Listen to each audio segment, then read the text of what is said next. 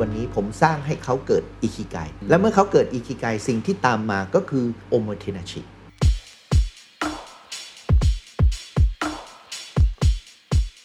คนรุ่นใหม่ซื้อประกันชีวิตจากแพลตฟอร์ม สิ่งที่ตามมาก็คือคุณต้องการคนที่ให้คำปรึกษา ต้องอยากคุยกับคน และเมื่อคุณเริ่มอยากคุยกับคน คุณอยากคุยกับคนประเภทไหน นี่คือกลยุทธ์หลักเลยคือการสร้างคน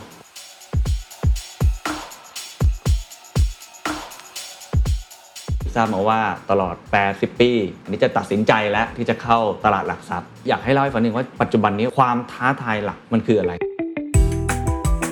This is the Standard Podcast. Eye opening for your ears. The secret sauce. สวัสดีครับ ผมเคนนักครินทร์และนี่คือ The Secret Sauce Podcast The Secret Sauce ตอนนี้ได้รับการสนับสนุนโดยไทยประกันชีวิต What's your secret?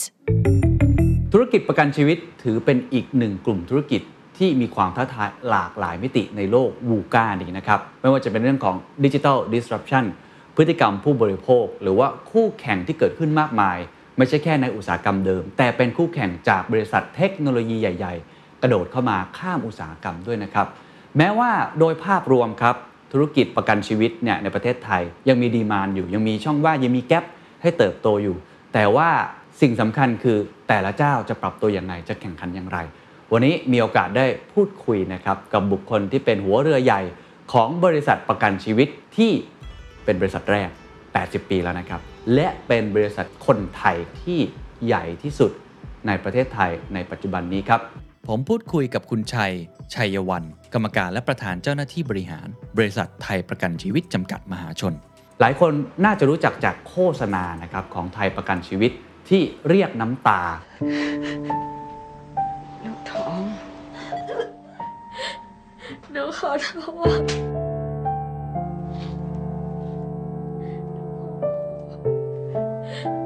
หนูขอโทษผมเคยสัมภาษณ์ไปตอนหนึ่งนะครับ The Secret Sauce ใช้คำว่า sad advertising คือทำให้คนเนี่ยเกิดความรักความผูกพันแล้วก็ไว้เนื้อเชื่อใจเกี่ยวกับแบรนด์ด้วย emotional marketing ก็ถือว่าเป็นสิ่งใหม่มากในตอนนั้นนะครับ แต่ว่าผ่านมาครับในตอนนี้ครับไม่เหมือนเดิมอีกต่อไป มีความท้าทายเกิดขึ้นหลากหลายมิติ นั่นเป็นสาเหตุครับที่ทำให้ไทยประกันชีวิตในวันนี้ประกาศเปลี่ยนวิสัยทัศน์ ประกาศเปลี่ยน business purpose ครับหลังจากนี้เขาจะเป็นบริษัทประกันชีวิตเพื่อความยั่งยืน และเปลี่ยน purpose ของตัวเองครับ เป็น life solution provider หรือว่าเป็นทุกคำตอบของการประกันชีวิต การประกันสุขภาพ และการวางแผนทางการเงินส่วนบุคคล และกำลังจะเข้าตลาดหลักทรัพย์ครับถือเป็นไม่กี่บริษัทประกันชีวิตในประเทศไทยนะครับที่เข้าตลาดหลักทรัพย์ก่อนหน้านี้น่าจะมีอยู่แค่รายเดียว เพราะฉะนั้นน่าสนใจครับว่าจะมีการเปลี่ยนแปลงข้างในอย่างไร จะมีการวางแผนอย่างไร และที่น่าสนใจมากกว่านั้นคือคุณชัยชัยวันเป็นคนที่มีหลักคิดเชิงปรัชญาตะวันออกครับ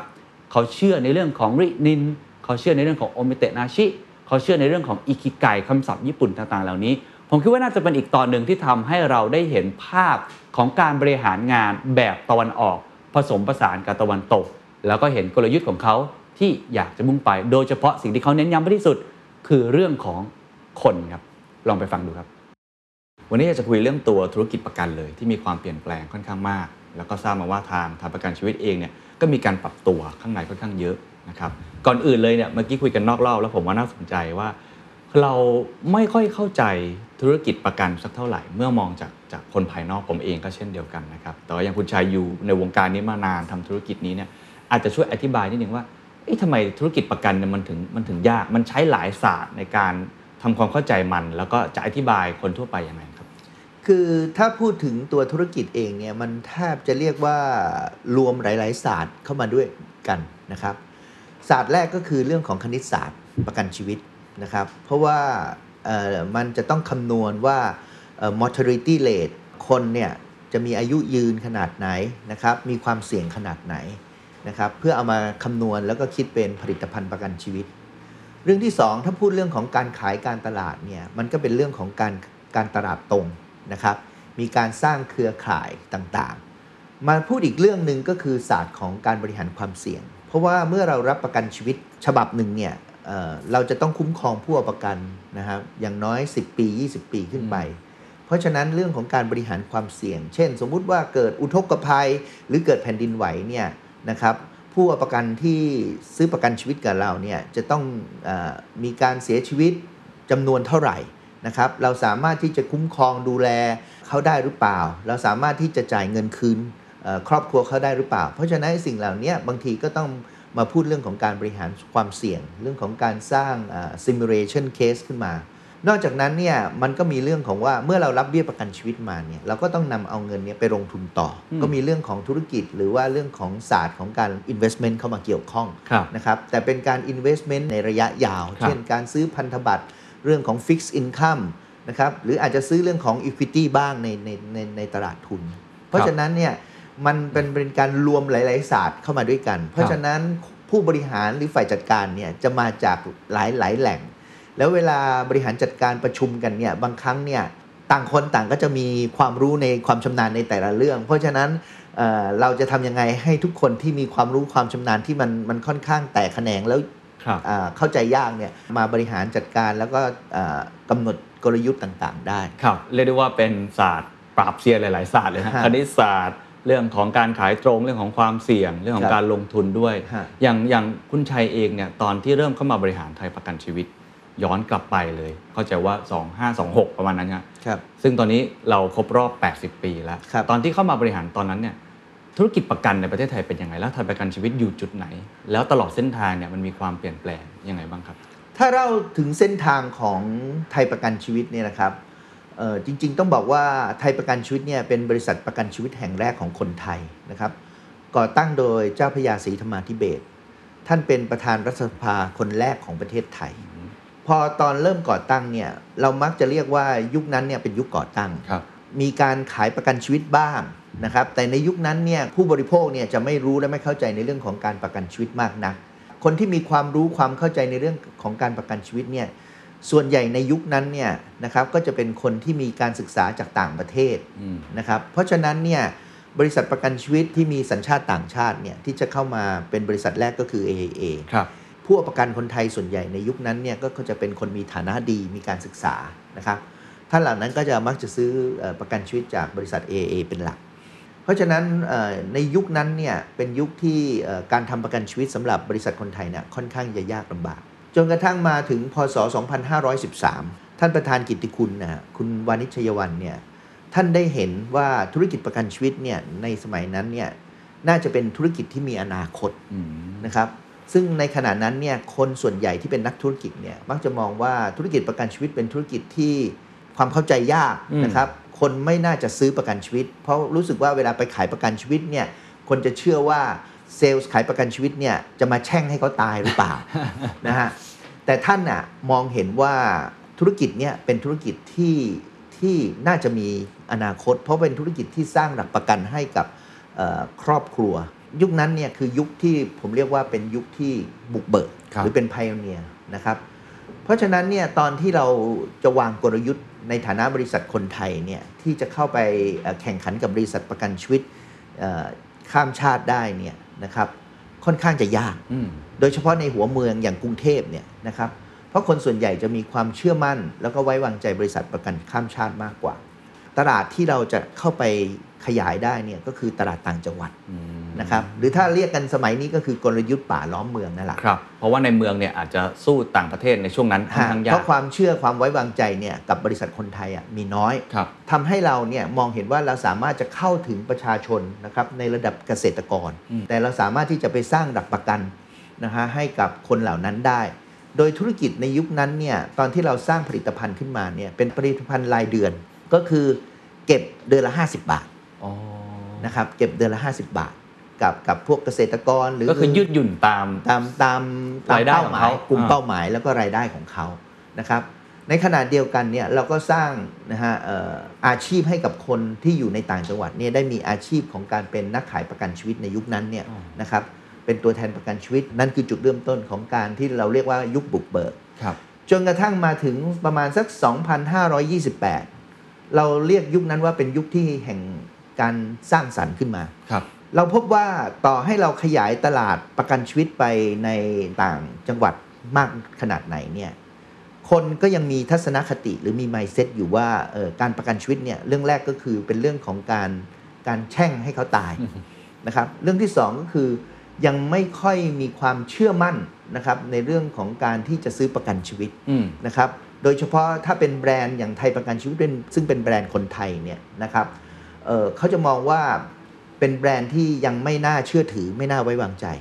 เพราะฉะนั้นเนี่ยในยุคนั้นเนี่ยผมก็เริ่มมองแล้วล่ะว่า สิ่งแรกที่เราจะต้องเข้าไปทำก็คือเรื่องของการทำโฆษณาประชาสัมพันธ์อ่าซึ่งยุคนั้นเนี่ยยังไม่มีคำว่า marketing communication ครับยุคนั้นจะมีคำแค่ว่าเอ่อ public relation หรือ advertising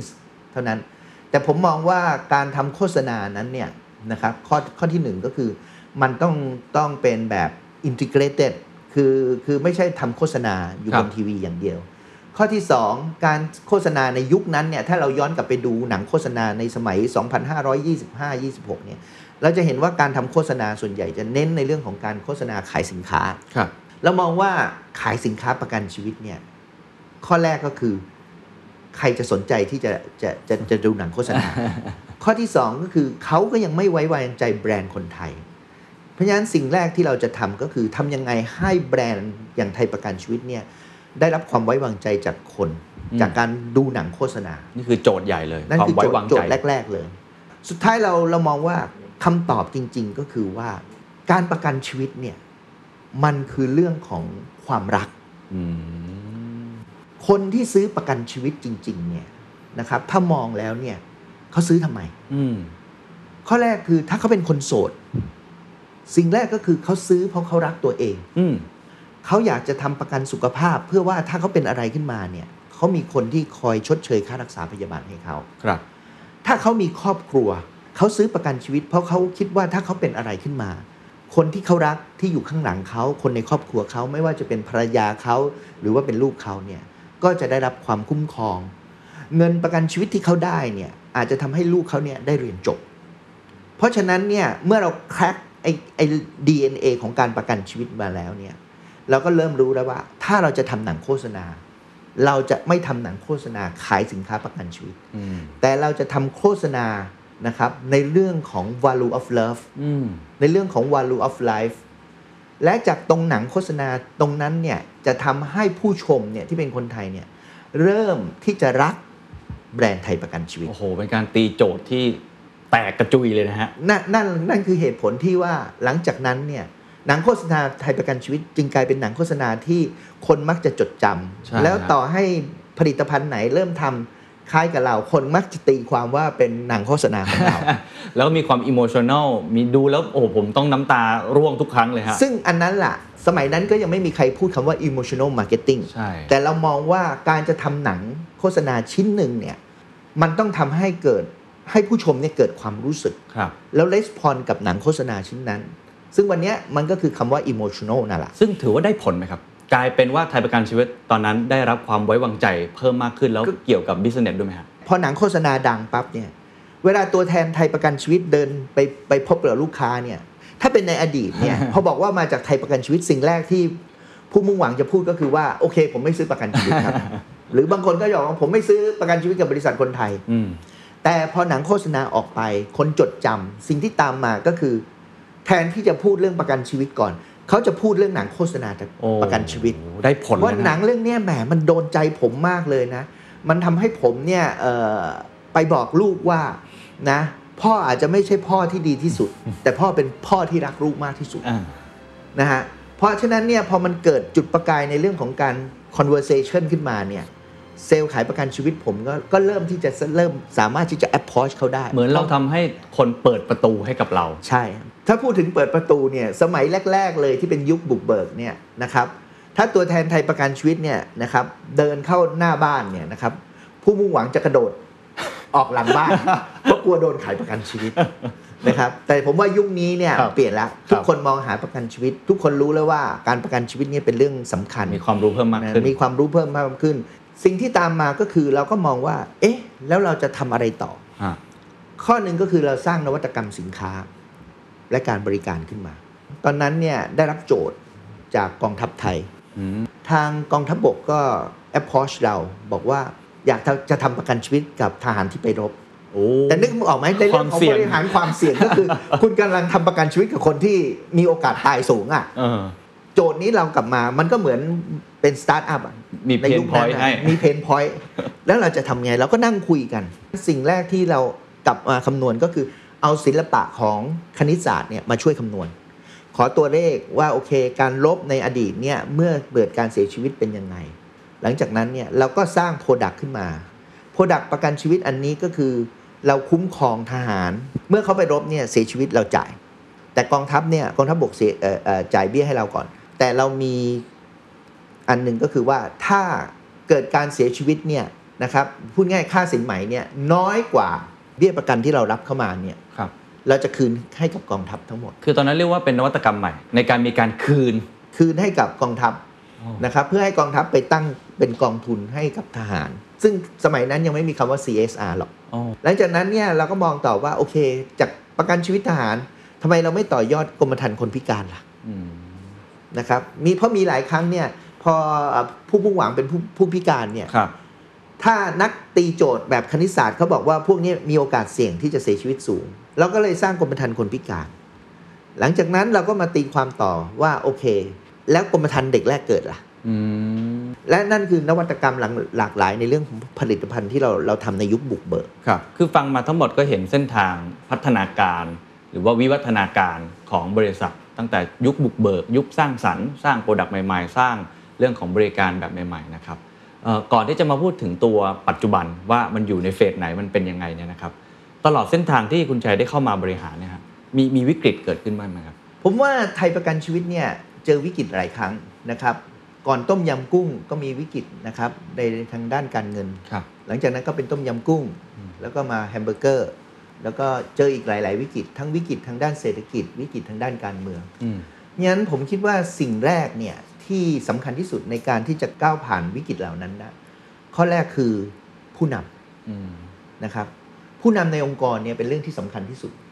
ผมมองว่าผู้นำในองค์กรเนี่ยนะครับ ข้อแรกเนี่ยเมื่อเกิดวิกฤตอะไรก็ตามเนี่ยครับข้อแรกต้องมีสติ มีสติ เพราะอะไร เพราะว่าสติเนี่ยจะทำให้เกิดปัญญา แล้วในขณะเดียวกันสติก็จะทำให้เราเนี่ยเห็นปัญหาที่แท้จริงอืมที่มันกำลังเกิดขึ้นอยู่อืมและก็จะทำให้เรานั้นสามารถที่จะแก้ปัญหาได้อย่าง มีพลังครับ ข้อที่สองก็คือคนเป็นผู้นำเนี่ยต้องตระหนักนะครับ แต่ต้องไม่ตระหนกอืมความหมายก็คือว่าต้องรับรู้ถึงสิ่งที่มันกำลังเกิดขึ้นก่อน และเมื่อรับรู้ถึงสิ่งที่มันกำลังเกิดขึ้นแล้วเนี่ยต้องรับรู้ถึงสิ่งที่เรากำลังทำอยู่ครับว่าเรากำลังทำอะไร แล้วก็รับรู้ถึงการอยู่กับปัจจุบัน ว่าไอ้การอยู่กับปัจจุบันขณะนี้เนี่ยไม่ว่าจะเกิดวิกฤตอะไรขึ้นมาเนี่ยอย่าไปมองว่ามันกำลังกดดันตัวเรา นะครับเพราะไม่ฉะนั้นเนี่ยเราจะรู้สึกถูกกดดันจนเกินความเป็นจริงครับ และที่สำคัญไปกว่านั้นเนี่ยผู้นำเนี่ยต้องรู้จักใช้หัวใจแล้วก็สมองอืมนะครับ ข้อแรกเลยคือต้องใช้หัวใจก่อน เพราะในวันที่เกิดวิกฤตเนี่ยคำว่าเข้าใจเห็นอกเห็นใจเนี่ยครับเป็นหัวใจสำคัญที่จะทำให้ทีมงานของเราเนี่ยรู้สึกนะครับ เพราะมนุษย์เนี่ยจริงๆเนี่ยไม่ได้ต้องการอะไรนอกจากความรักความเข้าใจอืม เพราะฉะนั้นถ้าเราเข้าอกเข้าใจนะครับแล้วใช้หัวใจในการที่จะบริหารในในมุมมองนี้ เราจะได้ใจของทีมงานครับและทีมงานก็พร้อมที่จะฟันฝ่าวิกฤตไปกับเราอืมหลังจากนั้นเนี่ยให้ใช้สมอง ใช้สมองในการที่มองว่าจะทำยังไงให้ธุรกิจมันอยู่รอดอืมในขณะเดียวกันเนี่ยต้องกล้าตัดสินใจนะครับ ต้องกล้าตัดสินใจเพื่อความชัดเจนรวดเร็ว แล้วก็ให้เกิดความคืบหน้า เพราะทีมงาน รอการตัดสินใจจากเราครับนะครับแต่ก่อนที่เราจะตัดสินใจเนี่ยสิ่งที่สำคัญของการเป็นผู้นำก็คือ เราต้องลำดับความสำคัญของงานก่อนว่าทุก ๆแผนงานเนี่ยอะไรคืองานที่เราจะต้องต้องเดินก่อน อะไรคืองานที่เราจะต้องเดินตามมาอืมแล้วก็ให้ความสำคัญกับความรวดเร็ว หลาย ๆ ครั้งเนี่ยผู้นำต้องการความสมบูรณ์แบบ แต่ในวันเกิดวิกฤตเนี่ยความรวดเร็วมันสำคัญกว่าความสมบูรณ์แบบครับนะครับ มันจะผิดบ้างถูกบ้าง ก็ดีกว่าไม่ไม่ take action อืมหรือไม่ทำอะไรเลย แล้วก็สิ่งที่สำคัญก็คือในช่วงวิกฤตเนี่ยทีมงานบางครั้งเนี่ยจะรู้สึกเกิดความไม่แน่นอนครับ กับตัวเอง เกิดความไม่แน่นอนกับชีวิต เพราะฉะนั้นสิ่งที่สำคัญคือต้องสร้างความเชื่อใจให้กับทีมงานก่อนอืมอย่างตอนเกิดต้มยำกุ้งเนี่ยนะครับ หลาย ๆ ธุรกิจเนี่ยเขาประกาศเลยว่าเขาจะเลิกออฟแต่ที่ไทยประกันชีวิตเนี่ยสิ่งหนึ่งที่ผมทำก็คือว่า ผมประกาศเลยว่า เราจะไม่เล y o ออฟใครออกจากการทำงานอืมแต่เราจะไม่นะครับไม่เพิ่มไม่ปรับเงินเดือนอืมเป็นระยะเวลา3ปีหรือ5ปี แต่ความชัดเจนมันเกิดขึ้นเพราะฉะนั้นทุกคนมีความรู้สึกว่า อืมอย่างน้อยฉันยังมีงานทำอืมในขณะที่คนอื่นเขาไม่มีงานทำครับครอบครัวฉันยังสามารถเดินต่อไปได้ เพราะฉะนั้นเนี่ยสิ่งที่สำคัญก็คือ วันนั้นเนี่ยทุกคนเริ่มกลับมา แล้วเริ่มกลับมาที่จะลงมือทำอย่างเต็มที่ครับโดยไม่ได้ไปมองเรื่องของเงินเดือน แต่มองว่าจะทำยังไงให้ไทยประกันชีวิตเนี่ยก้าวผ่านวิกฤตแล้วอยู่รอดได้อ่าและตรงนั้นเนี่ยมันได้กลายเป็นจุดสำคัญที่สร้างวัฒนธรรมใหม่ของไทยประกันชีวิตอืมเพราะว่าทุกคนมองว่าไทยประกันชีวิตไม่ใช่แค่ที่ทำงานอีกต่อไปโอ้ทุกคนมองว่าไทยประกันชีวิตคือบ้านอืมหลังจากเกิดวิกฤตในครั้งนั้นฮะหลายๆคนมองว่า บ้านหลังนี้เนี่ยเป็นบ้านที่ให้โอกาสเขาครับนะครับ โดยเฉพาะฝ่ายขาย ฝ่ายขายในอดีตเนี่ยมีหลาย ๆ ครั้งที่เข้ามาเป็นตัวแทนประกันชีวิต เพราะว่าเขาไม่สามารถที่จะเอ่อไปทำงานอย่างอื่นได้ เพราะฉะนั้นเนี่ยหลาย ๆ คนเนี่ยเมื่อเข้ามาทำงานในไทยประกันชีวิตเขามองว่าบ้านหลังนี้คือบ้านแห่งโอกาสของเขาอืมและเมื่อเขาได้รับโอกาสแล้วเนี่ยเขาจะรักษาบ้านหลังนี้ไว้ครับ ให้อยู่รอดครับ เพราะฉะนั้นสิ่งหนึ่งที่จะเห็นได้ตลอดเวลาก็คือ การลาออกของ คนไทยประกันชีวิต หรือการย้ายค่ายของตัวแทนไทยประกันชีวิตเนี่ยมีน้อยมากอืมเพราะว่าวิกฤตครั้งนั้นมันทำให้เกิดวัฒนธรรมใหม่ ใช่ ทุกคนไม่ได้มองเรื่องของเงินอ๋อทุกมนมองว่าที่นี่เป็นที่ที่เขาทำงานเนี่ยครับ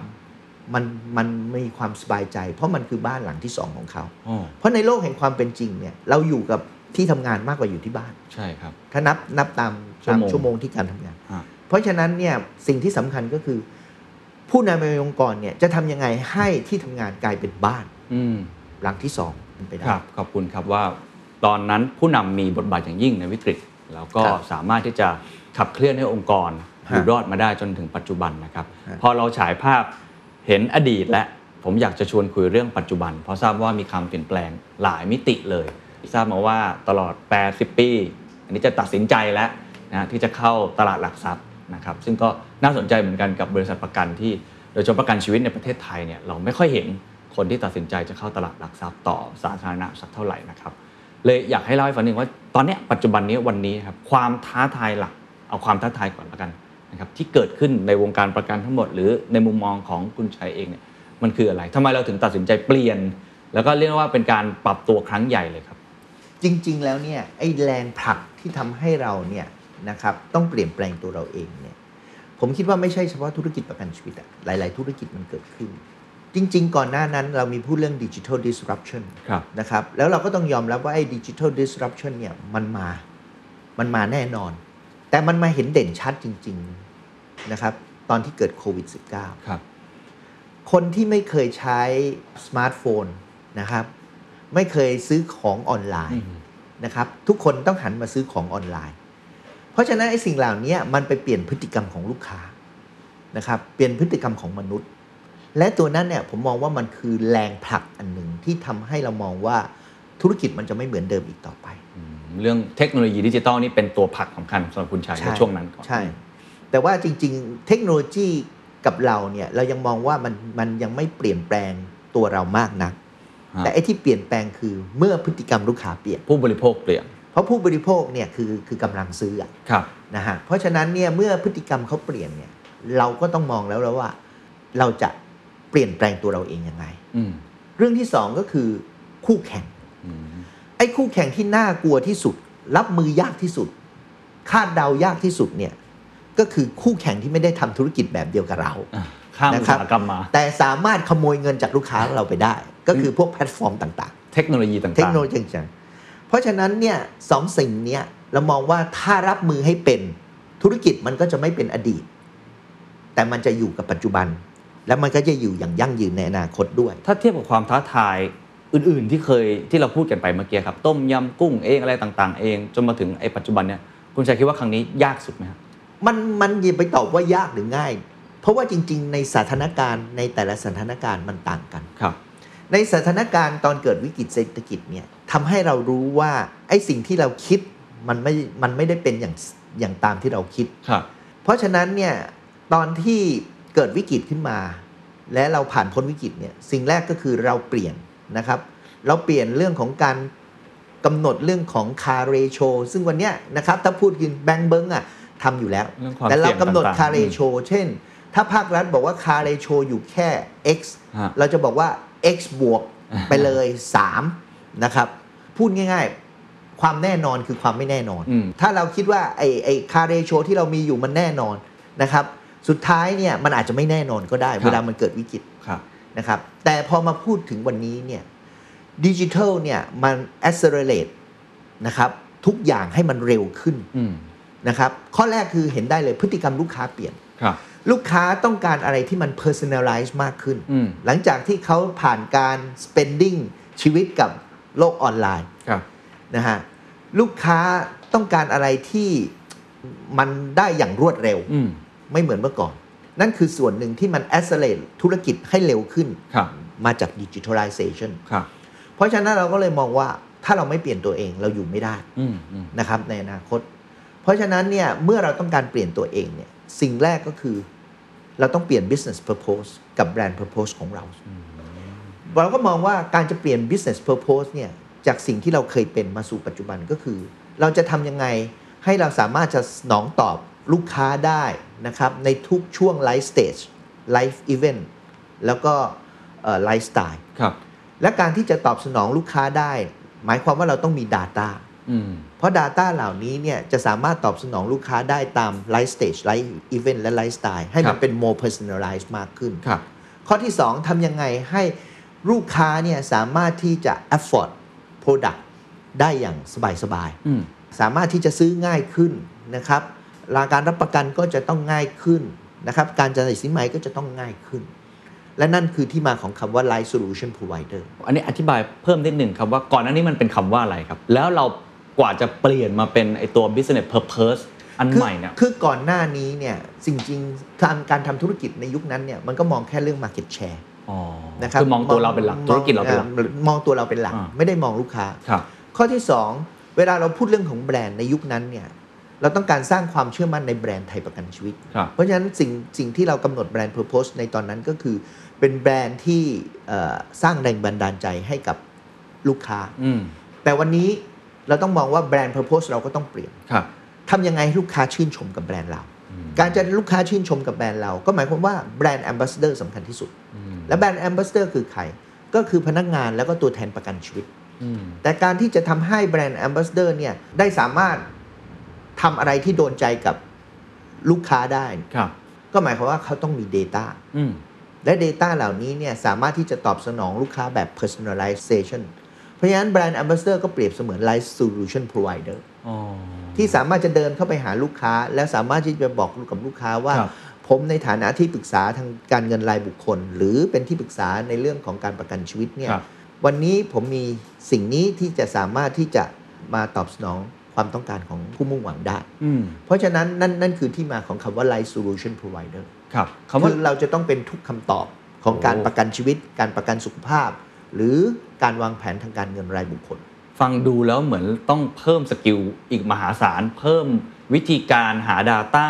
เพิ่มทุกอย่างที่จะทำให้เราสามารถ คือมันต้อง provide transform เลย ฮะ transform องค์กรสู่การเป็น data driven company อืมและการจะ transform สิ่งนี้ได้เนี่ยมันต้องเปลี่ยน mindset ของคนทำงานทั้งหมด ฮะคนที่ไม่สนใจ data ต้องเกิด data literacy เออคนไม่สนใจเรื่องการใช้ดิจิทัลต้องเกิดดิจิทัล literacy ครับ เพื่อที่จะนำเอาสิ่งเหล่านี้เนี่ยมาเป็นเครื่องมือในการที่ enable อืม การบริการของเขา ครับ แต่สิ่งที่สำคัญที่สุดสุดท้ายเนี่ยต่อให้มีเทคโนโลยี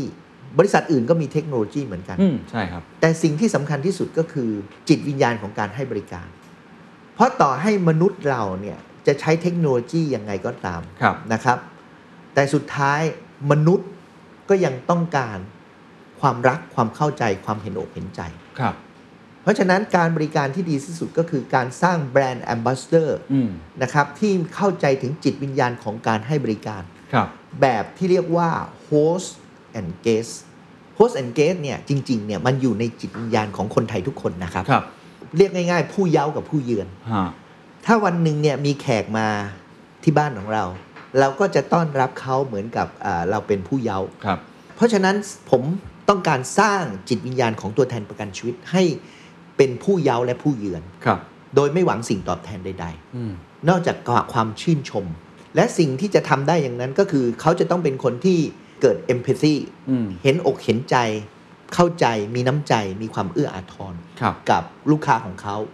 นะครับ หรือแม้กระทั่งทีมงานของเขา หรือพนักงานของเขาครับ เพราะฉะนั้นจิตวิญญาณอันเนี้ยถ้าเป็นภาษาญี่ปุ่นมันคือโอโมเทนาชิอืมอืมนะครับแต่ถ้าเป็นคนไทยมันคือคำว่ามีน้ำใจอืม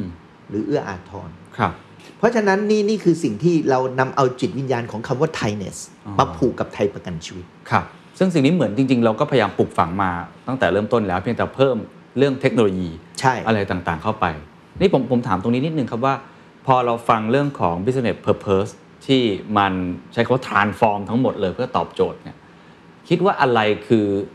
ความสามารถในการแข่งขัน หรือกลยุทธ์ในการแข่งขันของเราที่หนึ่งอย่างที่คุณชัยบอกคือผู้บริโภคก็เปลี่ยนเยอะมากเหลือเกิน อันที่สองก็คือคู่แข่งจากนอกอุตสาหกรรมเรา โดยเฉพาะบริษัทเทคโนโลยีใหญ่ๆเนี่ยก็กระโดดเข้ามาเล่นค่อนข้างเยอะเนี่ยกลยุทธ์หลักๆที่ทำให้เราแตกต่าง กลยุทธ์หลักๆที่จะทำให้เราแข่งขันได้เนี่ยมันเพียงพอไหมครับกับเมื่อกี้ที่ที่เราหรือว่ามันมีอะไรอีกที่ทำให้เราจะยืนอยู่ได้ในอนาคตนะครับคือจริง ๆ หัวใจของมันเนี่ยของกลยุทธ์เหล่านี้คือคนอืม สมมุติว่าโอเค แพลตฟอร์มขายประกันชีวิต ครับครับใช่ใช่ถูกไหมฮะ คนรุ่นใหม่ซื้อประกันชีวิตจากแพลตฟอร์ม ใช่ แต่มันจะไม่ใช่ทุนประกันสูงมากนักอ๋อพอทุนประกันสูงมากนักสิ่งที่ตามมาก็คือ คุณต้องการคนที่ให้คำปรึกษา ต้องอยากคุยกับคน อยากคุยกับคนอืมและเมื่อคุณเริ่มอยากคุยกับคน คุณอยากคุยกับคนประเภทไหนอืมคนที่ empathy เห็นอืมอกเห็นใจเข้าใจคุณอืมนะครับ ดูแลคุณ เปรียบเสมือนผู้เย้าครับและผู้เยือนครับหรือคุณต้องการคนที่ดูแลคุณแค่ว่ามาให้คำปรึกษาเสร็จแล้วก็เดินจากไปอืมเพราะฉะนั้นกลยุทธ์ที่สำคัญคือการสร้างคนอืมสร้างคนยังไงให้คนเหล่านี้มีจิตวิญญาณของการให้บริการครับดูแลผู้มุ่งหวังหรือผู้เอาประกันให้เหมือนกับคนในครอบครัวของเขา การจะสร้างจิตวิญญาณตรงนั้นได้ก็หมายความว่า เราต้องทำให้ ตัวแทนประกันชีวิตเนี่ยเข้าใจถึงคำว่าอิคิไกคือเข้าใจถึงคุณค่าของตัวเขาเองก่อนอืมอืมเพราะมนุษย์เราถ้าเข้าใจถึงคุณค่าของตัวเราเองครับเราก็สามารถที่จะสร้างคุณค่านั้นกลับไปให้คนคนอื่นได้อืมถ้ามนุษย์เราไม่เข้าใจคุณค่าของตัวเองครับ เราก็ไม่สามารถที่จะทำให้คนอื่นเนี่ยได้ในสิ่งที่เขาอยากได้ครับ เพราะฉะนั้นสิ่งแรกก็คือเรื่องของการสร้างคนครับ สร้างตัวแทนไทยประกันชีวิตวันนี้ ผมสร้างให้เขาเกิดอิคิไกอืมและเมื่อเขาเกิดอิคิไกสิ่งที่ตามมาก็คือให้เขาเกิดจิตวิญญาณของโอโมเทนาชิอืมสองสิ่งนี้คือหัวใจสำคัญอืมในการที่จะทำให้เราแตกต่างอืถึงแม้จะมีเทคโนโลยีเท่ากันอืมอืมนะครับ มี Data เท่ากันอืมสุดท้ายมนุษย์ก็ยังต้องการความรักความเข้าใจโอ้จากผู้อื่น เท่าที่ฟังเนี่ยนะครับผมลองชวนคิดแล้วกันนะฮะ ในฐานะที่ เห็นการเปลี่ยนแปลงของธุรกิจประกันชีวิตค่อนข้างเยอะนะฮะอย่างที่เราจากแต่ก่อนเนี่ยเดินไปเคาะประตูเนี่ยเดินออกหลังบ้าน แล้วก็มีวิวัฒนาการที่ดีขึ้น เริ่มเข้าใจมากขึ้น แต่ตอนนี้เหมือนเขาก็โดยเฉพาะคนรุ่นใหม่ๆที่เราก็เข้าสู่ออนไลน์ ซึ่งอาจจะเติบโตขึ้นมามีเงินมากขึ้นนะครับแล้วก็อาจจะอยากจะใช้วิธีการเดิมอยู่หรือเปล่า อันนี้ผมไม่แน่ใจ ผมถามคำถามอาจจะตรงนิดหนึ่งแล้วก็อยากให้คุณชัยลองตอบตรงนี้ดูว่าตัวแทนประกันยัง มีทางไปอยู่ใช่ไหมฮะยังยังจำเป็นอยู่ใช่ไหมในธุรกิจประกันที่เห็นต่างประเทศนี่ใช้หุ่นยนต์ใช้อะไรต่างๆทำไมเราจึงเชื่อว่าไอ้โอโมเตนาชิ หรือว่าตัวอิกิไกหรือคนที่ยังยังมีอยู่ครับคือไม่ว่าจะเป็น automation ครับ robotic เนี่ยมันจะมาตอบสนองความรวดเร็ว เช่นในเรื่องของการรับประกันการจ่ายสินใหม่อืมแต่สุดท้ายเนี่ยมันเหมือนผมพยายามยกตัวอย่างว่า ถ้าคุณเป็นโรคมะเร็ง คุณอยากให้หุ่นยนต์มาบอก หรือคุณอยากจะให้หมอมาบอกอืมเช่นเดียวกันอืมการที่จะดูแลในเรื่องของการประกันชีวิตการประกันสุขภาพ ในเรื่องของการไปเยี่ยมเยียน เวลาคุณแอดมิดเข้าโรงพยาบาลครับคุณคงไม่ได้ต้องการหุ่นยนต์มหรือ call center ที่เป็นหุ่นยนต์โทรมาบอกคุณว่าเอ่อรับทราบแล้วนะครับว่าคุณเข้าโรงพยาบาลอืมแต่คุณต้องการคนเข้าไปดูแลคุณอืมเพราะฉะนั้นหัวใจสำคัญมันถึงบอกว่าอืมมนุษย์ทุกคน ยังต้องการความรักความเข้าใจ ความเอื้ออาทรครับและความเห็นอกเห็นใจกันครับและนั่นคือจุดต่างอืมเพราะนั้นนั่นคือสิ่งที่ไทยประกันชีวิตมุ่งอืมที่จะสร้างคนให้เป็นคนที่เกิดความเอื้ออาทครัรบความมีน้ำใจ และความเข้าใจในคุณค่าของตัวเองครับและนำส่งคุณค่าเหล่านั้นเนี่ยกลับไปให้กับผู้เอาประกัน ถ้าไม่มีสิ่งเหล่านี้ตัวแทนประกันอาจจะตายได้เลย ใช่ เทคโนโลยีอาจจะเข้ามา disrupt เราครับแต่สิ่งหนึ่งที่เทคโนโลยีไม่สามารถ disrupt ได้อืมคือความรักครับ ในองค์กรของคุณชัยเองเนี่ยนะครับปลูกฝังสิ่งเหล่านี้ยังไง อย่างสองอย่างเมื่อกี้ที่เราพูด ความเอื้ออาทรน้ำใจอิคิไกอะไรต่างๆ มีตัวแทนอยู่กว่า 6 0,000 คนเนี่ยที่เขาต้องเปลี่ยนตัวเองสร้าง mindset ใหม่ๆเนี่ยนะครับ จริง ๆ เราปลูกฝังมาก่อนที่จะเกิด digitalization ครับแต่มันปลูกฝังแบบค่อยเป็นค่อยไปฮะ เราเริ่มมา accelerate มากขึ้นเมื่อเราเห็นว่าดิจิทัลกำลังเข้ามา disrupt อ๋อนะครับการปลูกฝังเนี่ยมันไม่ได้ทำแค่การไปทำ lecture เออครับแต่เราสร้างเวิร์กช็อปอืมเราสร้างหลักสูตรที่เป็นเวิร์กช็อปอืมทำให้เขารู้สึกว่าสิ่งที่เขากำลังเรียนรู้จากเวิร์กช็อปน่ะมันสามารถที่ทำให้ตัวเขาเนี่ยมีคุณค่าก่อนอืมเพราะข้อที่สำคัญก็คือที่การที่คุณจะไม่ fake ก็คือ คุณจะต้องมนุษย์เนี่ยจะต้องเข้าใจคุณค่าของตัวเองก่อนอืมเมื่อเข้าใจคุณค่าของตัวเอง ว่าตัวเองเนี่ยมีชีวิตเพื่อผู้อื่น การที่เขาจะตอบสนองสิ่งเหล่านี้เนี่ยมันจะไม่เป็นเรื่องที่ fake โดยเด็ดขาดอืมเพราะฉะนั้นเวิร์กช็อปสำคัญที่สุด วิธีดีไซน์เวิร์กช็อปมันก็เหมือนการดีไซน์แพลตฟอร์มอะไรสักอย่างหนึ่งอืมอืมอืมแต่เราไม่ดีไซน์แพลตฟอร์มอืมเราดีไซน์มนุษย์ โอ้ Data Literacy Digital Mindset สิ่งเหล่านี้เนี่ยก่อนที่จะไปทำเนี่ยต้องทำให้เขาเห็นว่าสิ่งเหล่านี้มันสำคัญกับชีวิตเขานะ ถ้าเขาไม่เห็นความสำเขาคัญก็ไม่อยากเรียนรู้ มันจริง ๆ มันก็เหมือนกับการเรียนรู้ในปัจจุบันครับเราจะเรียนรู้เรื่องใดเรื่องหนึ่งเนี่ยถ้าเราคิดว่าไอ้การเรียนรู้เนี่ยมันสนุกไปกับมันอืมแล้วเราเห็นคุณค่าของไอ้การเรียนรู้เราเนี่ยฮะเราจะเรียนรู้ได้ดี แต่ถ้าเราถูกครูบังคับ มันก็คงไม่ใช่ฮะ เพราะเราก็จะเรียนรู้ไปอย่างแกนๆแล้วเราก็จะไม่เข้าใจมันอย่างลึกซึ้งครับเพราะฉะนั้นนี่คือหัวใจของถามว่าอะไรคือกลยุทธ์อ่านี่นี่คือกลยุทธ์หลักเลยคือการสร้างคนโอ้แล้วตอนนี้กระบวนการในการรันเวิร์กช็อปในการสร้างคนในการทำให้เขามี mindset ต่าง ๆ ตอนนี้เป็นเป็นยังไงบ้างครับไปจในริงทางๆก่อนที่ดีโคไหมวิดเนี่ยเราเราทำมาตลอดแล้วทำมาได้ค่อนข้างดีครับ response เนี่ยกลับมาได้ค่อนข้างดี แต่สิ่งที่มันเกิดขึ้นคือพอมันเกิดโควิดเนี่ยการทำเวิร์กช็อปมันทำยากขึ้น มันออนไลน์ไม่ได้เกิ social distance นะฮะออนไลน์มันไม่ได้อารมณ์เออมันเหมือนวันนี้นั่งคุยกับคุณเคนครับกับเอ่อสัมภาษณ์ผ่านออนไลน์มันคนละอารมณ์ใช่ครับถูกไหมครับ เพราะฉะนั้น face to face ถามว่าในชีวิตจริงยังมีไหม มันอืมยังต้องมีอยู่อืมอืมนะครับเพราะฉะนั้นหัวใจสำคัญมันถึงบอกว่า ต่อให้เทคโนโลยีดีที่สุด แต่ครับสิ่งหนึ่งที่เทคโนโลยีทำไม่ได้คือความรักความเข้าใจครับถ้าอย่างนั้นพอเราพูดถึงความรักความเข้าใจและวิธีการฝึกวิธีการเปลี่ยนแปลงคนในองค์กร ซึ่งนี่คือคือเกมเชนเจอร์ในมุมมองของคุณชัยนะครับ ในด้านเทคโนโลยีล่ะครับในด้าน Data เนี่ยไทยประกันชีวิตทำอะไรบ้าง จริง ๆ ตอนเนี้ยเราพยายามที่จะรวบรวม Data ทั้งหมด เพื่อที่จะทำให้บริษัทเนี่ยเป็น Data Driven Company ครับแต่สิ่งที่สำคัญมากกว่านั้นก็คือทำยังไงให้เกิดวัฒนธรรมของ Data Driven มันก็กลับไปที่คนอีกอ่าทำยังไงให้คนเหล่านี้เนี่ยเข้าใจเข้าใจและ สนใจที่จะลงมือทำสิ่งเหล่านี้เพราะว่าการสร้างแพลตฟอร์ม Data อะไรไม่ได้เป็นสิ่งยากสำหบเพราะว่าผมทุกคนก็รู้เหมือนกันหมด เช่นโอเคนะ ต้องการสร้างประสบการณ์ให้กับลูกค้าให้ลูกค้าเกิด engagement ทำให้ลูกค้าเกิดความเป็น personalization ทุกคนทำเหมือนกันหมดทุกคนรู้อืมแต่ถามว่าผมผมมักจะถามตัวเองว่าอ่าแล้วอะไรคือข้อต่างอืมถ้าย้อนกลับไปเมื่อกี้ที่เล่าให้ฟังครับ ในยุคบุกเบิกกับในยุคที่เป็นเอ่อสร้างสรรค์ฮะสิ่งแรกที่เราพยายามทำแล้วทำให้ไทยประกันชีวิตประสบความสำเร็จจนทุกวันนี้คือความแตกต่างอืมใช่ครับ เพราะว่าความสำเร็จของทุก ๆ ธุรกิจมันเกิดขึ้นจากความแตกต่างอืมแต่เราต้องรู้ก่อนว่าคู่แข่งเราจะทำอะไรอืมจะเป็นยังไงครับและเราจะรับมือกับตรงนั้นได้ยังไง และเราจะสร้างความแตกต่างได้ในยังไง นั่นคือหัวใจสำคัญครับเพราะฉะนั้นต้องมีความเข้าใจในเทคโนโลยี และรู้ว่าจะเอาไปใช้ทำอะไรยังง แต่เมื่อเข้าใจแล้ว60,000คนทำยังไงให้60,000คนคิดแบบเรา เข้าใจแบบเรารักแบบเราครับอันนี้แหละยากสุดใช่ไหมครับแต่นั่นแหละคือโจทย์ยากสุด โจทย์เรื่องคนก็เป็นโจทย์หนึ่งที่คุณชัยเน้นมากๆนะครับ เรื่อง Data ก็ทำไปเทคโนโลยีก็ทำไป แล้วตัว Business นะครับมองไปในอนาคตเนี่ย Performance ของไทยประกันชีวิตยังคงเติบโตได้อยู่ใช่ไหมครับผมเชื่อว่า performance ของไทยประกันชีวิตเนี่ยยังไงก็ยังเติบโตได้ครับนะครับ ถึงแม้เราจะมีคู่แข่งที่ที่มาจากนอกธุรกิจก็ตามอืมนะครับ เพราะว่าจริง ๆ เราก็มีช่องทางการจำหน่ายที่หลากหลายนะครับ ไม่ว่าจะเป็นช่องทางที่ใหญ่ที่สุดคือตัวแทนประกันชีวิตลองลงมาก็เป็นช่องทาง Bank Assurance อืมนะครับ แล้วก็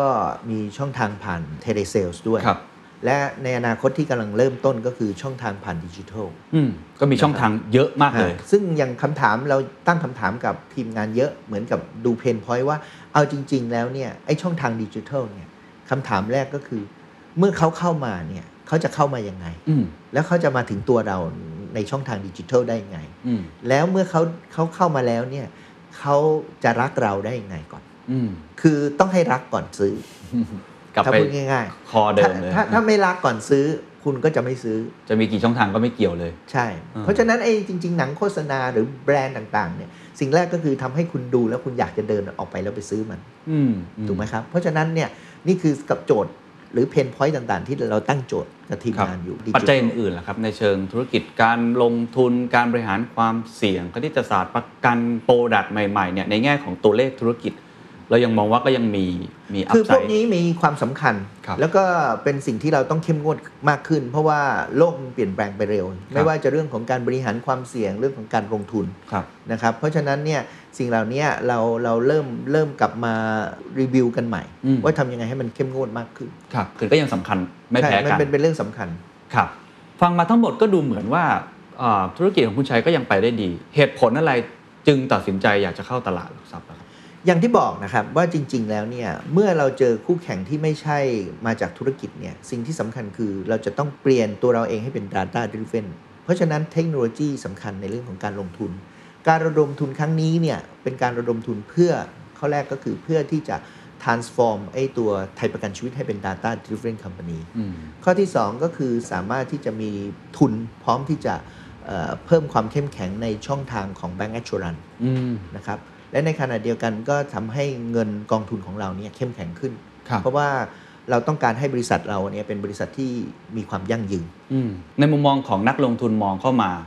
นะครับ คิดว่าเขาประเมินมูลค่าของบริษัทประกันยังไงฮะแล้วก็มั่นใจไหมกับการที่จะเข้าตลาดว่าน่าจะทำให้คนเนี่ยเห็นว่ามันมีอนาคต เพราะว่าอย่างที่บอกคู่แข่งก็เต็มไปหมดนะอะไรทำให้ นักลงทุนมั่นใจครับ คือจริงๆเนี่ยข้อแรกก็คือ ผมว่านักลงทุนส่วนใหญ่ก็คงต้องมองก่อนว่าโอเคเอ่อบริษัทที่จะเข้าเข้ามาลงทุนเนี่ยนะครับให้ผลตอบแทนยังไงครับข้อที่ 2 ก็คือเออสร้างความยั่งยืนให้กับเอ่อหุ้นที่เขาถืออยู่เปล่าอืมนะฮะเพราะฉะนั้นทั้งหลายทั้งปวงเนี่ยจึงเป็นที่มาของการประกาศวิสัยทัศน์ใหม่ สู่การเป็นบริษัทประกันชีวิตแห่งความยั่งยืนอืมเพราะเราต้องการที่จะสร้างคุณค่าให้เกิดขึ้น กับ stakeholder ไม่ว่าจะเป็นลูกค้าไม่ว่าจะเป็นเอ่อคู่ค้า ไม่ว่าจะเป็นนักลงทุน ไม่ว่าจะเป็นสังคมครับนะครับเพราะฉะนั้นสิ่งเหล่านี้คือสิ่งที่เราประกาศวิสัยทัศน์ เพื่อที่จะให้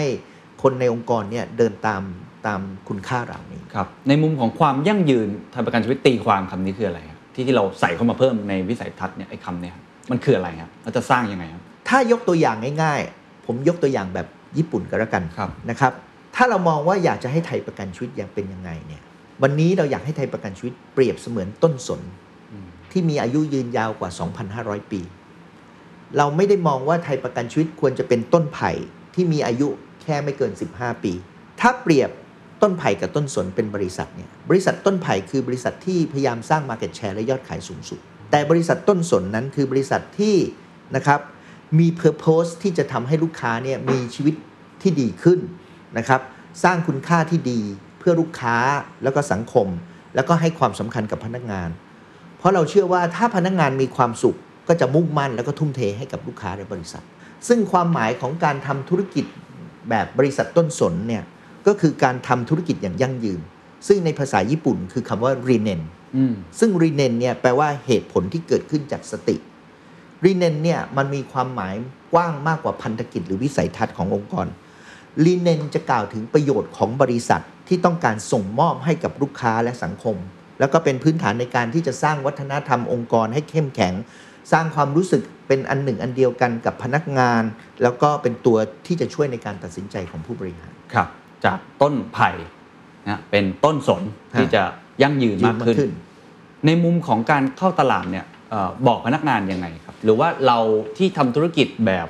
เอ่อใช้คำว่าเป็นเป็น private มายาวนานเนี่ย80ปีนะฮะ กังวลไหมครับ กับการที่จะเป็น public จริง ๆ เราเตรียมพร้อมมานานแล้วเพราะเรารู้ว่าความที่เป็นบริษัทประกันชีวิตเนี่ยที่เกี่ยวข้องกับเอ่อประชาชนค่อนข้างเยอะเนี่ยอืม